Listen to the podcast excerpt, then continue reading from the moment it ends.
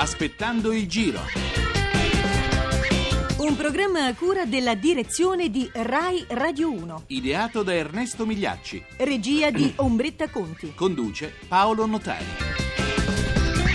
Eh sì, un buon pomeriggio a tutti voi aspettando il giro in diretta su Rai Radio 1, sono le 14.44 minuti e 48 secondi, da Paolo Notari ben trovati all'undicesimo appuntamento del nostro programma, programma che vi porta sui luoghi della Corsa Rosa insieme a campioni dello sport e personaggi dello spettacolo per ascoltare curiosità, riflessioni, commenti legati al giro e per vivere tappa dopo tappa tutto il meglio di questo 95esimo Giro d'Italia in corso. Abbiamo anche una missione speciale, noi, che è quella di riaffermare senza se e senza ma i valori di cui è portatrice la borraccia trasparente che abbiamo sempre qui avanti a noi. Una ne è splendidamente in prima fila in regia, è il simbolo della campagna di Rai Radio 1 e del Ministero dello Sport che lancia un messaggio limpido, chiaro e appunto trasparente. Niente doping, solo sport. Quest'oggi il Giro d'Italia, come molti di voi sapranno, osserva il turno di riposo per consentire ai corridori di ritrovare quel giusto equilibrio psicofisico e la grinta necessaria per affrontare la fase finale della corsa rosa per questa ultima settimana.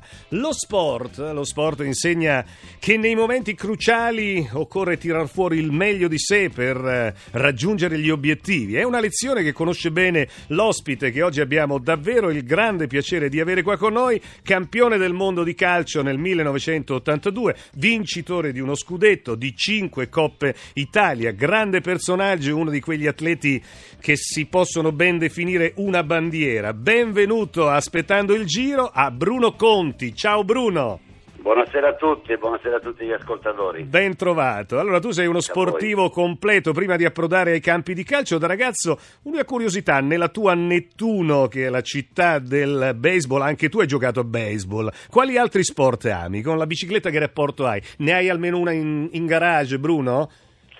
Beh, devo essere sincero, mio padre correva in bicicletta, per Ah. cui sempre di sportivi, Eh. assolutamente sì, poi vivendo al mare le biciclette non mancano, assolutamente, però è chiaro a me personalmente è sempre piaciuto il baseball l'estate, perché questa era la fortuna, si giocava l'estate e l'inverno calcio, per cui questa è stata la mia, diciamo, lo sport, gli sport preferiti. Però dal baseball immediatamente al calcio è incominciato il conto alla rovescia per gli europei di calcio in Polonia e Ucraina. Tu nel 1982 con gli azzurri vincesti uno dei più bei mondiali, no Bruno? In assoluto, fatto di grandi campioni, insomma. Mm, Posso beh, ricordare, sì. posso ricordare il Brasile di Falcao, l'Argentina di Maradona, la Francia di Platini, insomma. Fin dove possono arrivare secondo te gli azzurri di Cesare Prandelli quest'anno?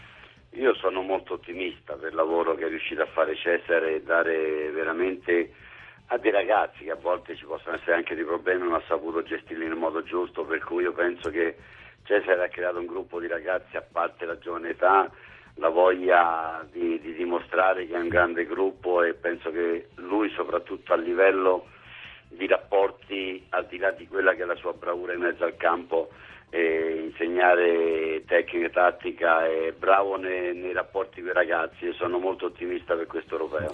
Noi in questo momento, aspettando il Giro d'Italia ciclistico, vogliamo dare un saluto a tutti i tifosi del Napoli che ieri all'Olimpico di Roma hanno avuto questa coppa. Quello stesso stadio dove tu il 23 maggio del 1991 eh, hai salutato il tuo pubblico giallo-rosso, insomma 80.000 paganti a ringraziarti, 21 anni fa. Che ricordo hai, Bruno? Ricordo era un po' preoccupante perché non dimentico che il giorno prima c'è stata una finale di Coppa UEFA contro l'Inter che abbiamo perso. Era un po' preoccupato che c'era la delusione, invece il giorno dopo c'era ancora più gente allo stadio, ma la cosa più bella è stata quella di vedere famiglie, persone anziane bambini, è stata una giornata di sport incredibile, bellissima, è stato il corona- coronamento di quella che poi più o meno è stata la mia carriera e vedere uno stadio così pieno, pieno di bandierine è stato emozionante. Comunque a parte il Napoli complimenti, colgo l'occasione anche per fare, e so che anche in questa trasmissione no, si parla di doping e via dicendo, di fare i complimenti, un abbraccio grande Certo. al Boemo Zema che è riuscito veramente a fare grandi cose in questa squadra e sono contento di vederlo con le lacrime, mi ha emozionato moltissimo. E allora il saluto nostro va anche agli amici del Pescara che hanno raggiunto questo, questo obiettivo incredibile. E lo stesso Torino insomma Ventura gli si manda i complimenti a queste squadre. E andando fuori Italia, parlando di Champions League, eh, il Chelsea eh, si è laureato ai vertici d'Europa con questa sofferta vittoria sul Bayern, insomma, ai calci di rigore. Una sconfitta così lascia, per il Bayern lascia dentro per sempre una ferita, col tempo prevale il ricordo dei momenti più belli, mi sto riferendo anche a, qualche, eh, a un incontro che tu hai così sofferto particolarmente, lo ricorderai. No, ma questo è il bello del calcio, no? lo sport che deve essere interpretato in questa maniera, perché quando si vedeva il Chelsea che tutto sommato sembra che dopo la Boscia avesse avuto problemi con Di Matteo ha cambiato totalmente tutto e sono arrivati, arrivati, quando si parlava sempre di Barcellona o Real che sia due squadre che hanno meritato questa finale ma che poi tutto sommato eh, vedere l'1-0 del Bayern e subito Drogba fare questo gol ecco la dimostrazione mi ha riportato poi indietro nel tempo perché non potrò mai dimenticare quella Coppa dei Campioni contro il Liverpool soprattutto che sembra un caso no? quando si gioca in casa non è facile vincere le partite è brutto, te la porti dietro per tanto tempo, ma nello stesso momento è proprio la dimostrazione quello che deve essere lo sport. Mm. E ma poi... anche le sconfitte perché noi abbiamo dopo quella sconfitta ai calci di rigore abbiamo subito vinto una Coppa Italia c'è stata una reazione e penso che lo sport deve essere questo. Prevalgono, perde, prevalgono, prevalgono i, ricordi, i, ricordi, dei momenti più belli, Bruno, ed è giusto che così sia. Noi ti vogliamo dedicare una splendida canzone di Francesco De Gregori che racconta i primi passi di un giovane campione che proprio come te vestiva la maglia numero 7. È un brano stupendo, la leva calcistica del 68. Sole sul tetto dei palazzi in costruzione, sole che batte sul campo di pallone e terra e polvere che tira vento e poi magari piove. Nino cammina che sembra un uomo con le scarpette di gomma dura, dodici anni e il cuore pieno di paura. Ma Nino non aver paura di sbagliare un calcio di rigore non è mica da questi particolari che si giudica un giocatore. Un giocatore lo vedi dal coraggio, dall'altruismo e dalla fantasia. E chissà quanti ne hai visti e quanti ne vedrai di giocatori tristi che non hanno vinto mai ed hanno appeso le scarpe a qualche tipo di muro e adesso ridono dentro al bar sono innamorati da dieci anni con una donna che non hanno amato mai. Chissà quanti ne hai veduti, chissà quanti ne vedrai. Nino capì fin dal primo momento, l'allenatore sembrava contento e allora mise il cuore dentro alle scarpe e corse più veloce del vento Felici di avere in diretta alle 14.52 50 secondi Bruno Conti aspettando il giro. Bruno, è il momento di passarti idealmente la nostra borraccia trasparente di cui accennavamo poc'anzi. Tu sei dirigente, allenatore, hai operato ed operi nel settore giovanile. Come cerchi concretamente una cosa che fai per far capire ai ragazzi l'importanza di evitare la trappola del doping e altri rischi dello sport business?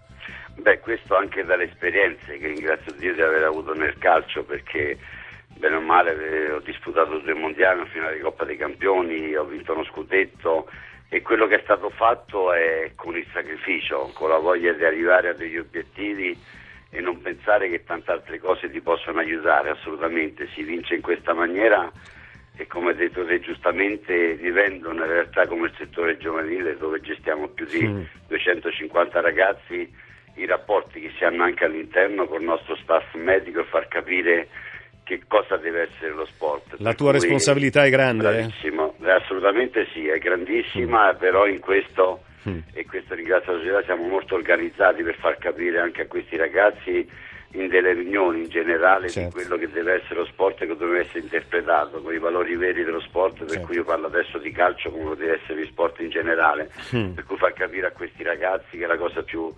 importante che a volte poi non tutti possono arrivare uno sport nel calcio, ma capire i veri valori della vita e noi all'interno del nostro centro sportivo E- è importante far capire anche questo. E al di là dei valori, un segreto voglio sapere, il segreto che hai trasmesso ai tuoi due figli, Daniele e Andrea, che sono entrambi giocatori professionisti, insomma, con un papà così, cosa gli hai detto? Che dovete fare per diventare dei campioni, Bruno?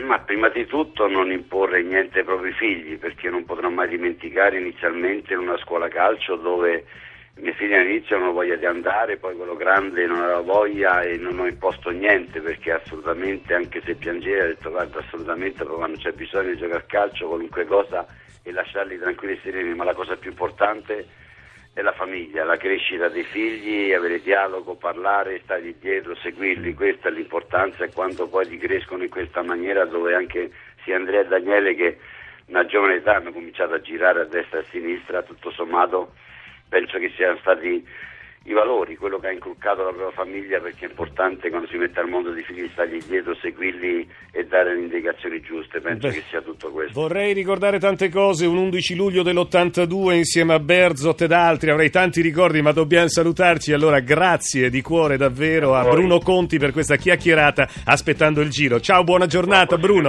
Anche a voi, un abbraccio, ciao ciao ciao.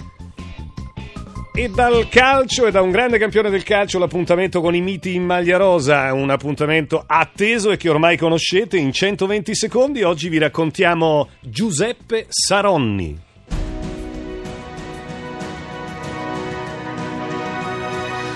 È il protagonista degli anni 70-80 insieme a Francesco Moser. Giuseppe Saronni, per tutti gli appassionati Beppe, nasce a Novara il 22 settembre del 1957. Due giri d'Italia, una Milano-Sanremo, un giro di Lombardia e un mondiale in linea costellano una carriera cominciata da giovanissimo.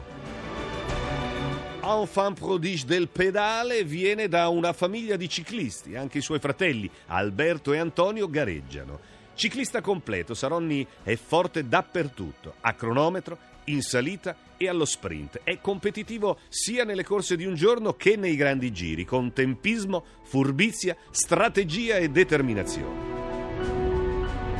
Tra il 1979 e il 1983 è il suo momento magico, con una serie di vittorie che porterà Giuseppe Saronni ai massimi traguardi.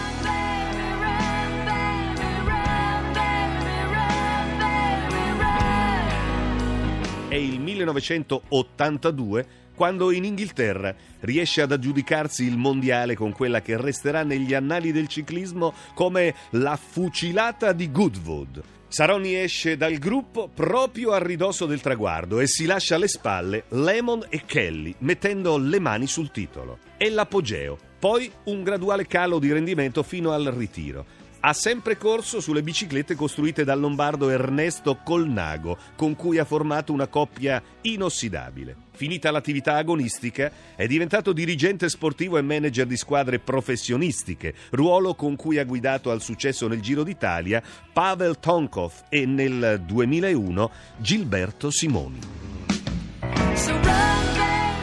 Grazie a tutti voi per averci seguito, grazie ai nostri tecnici e ai nostri autori. Linea al GR1 da Paolo Notari, appuntamento a domani, aspettando il giro.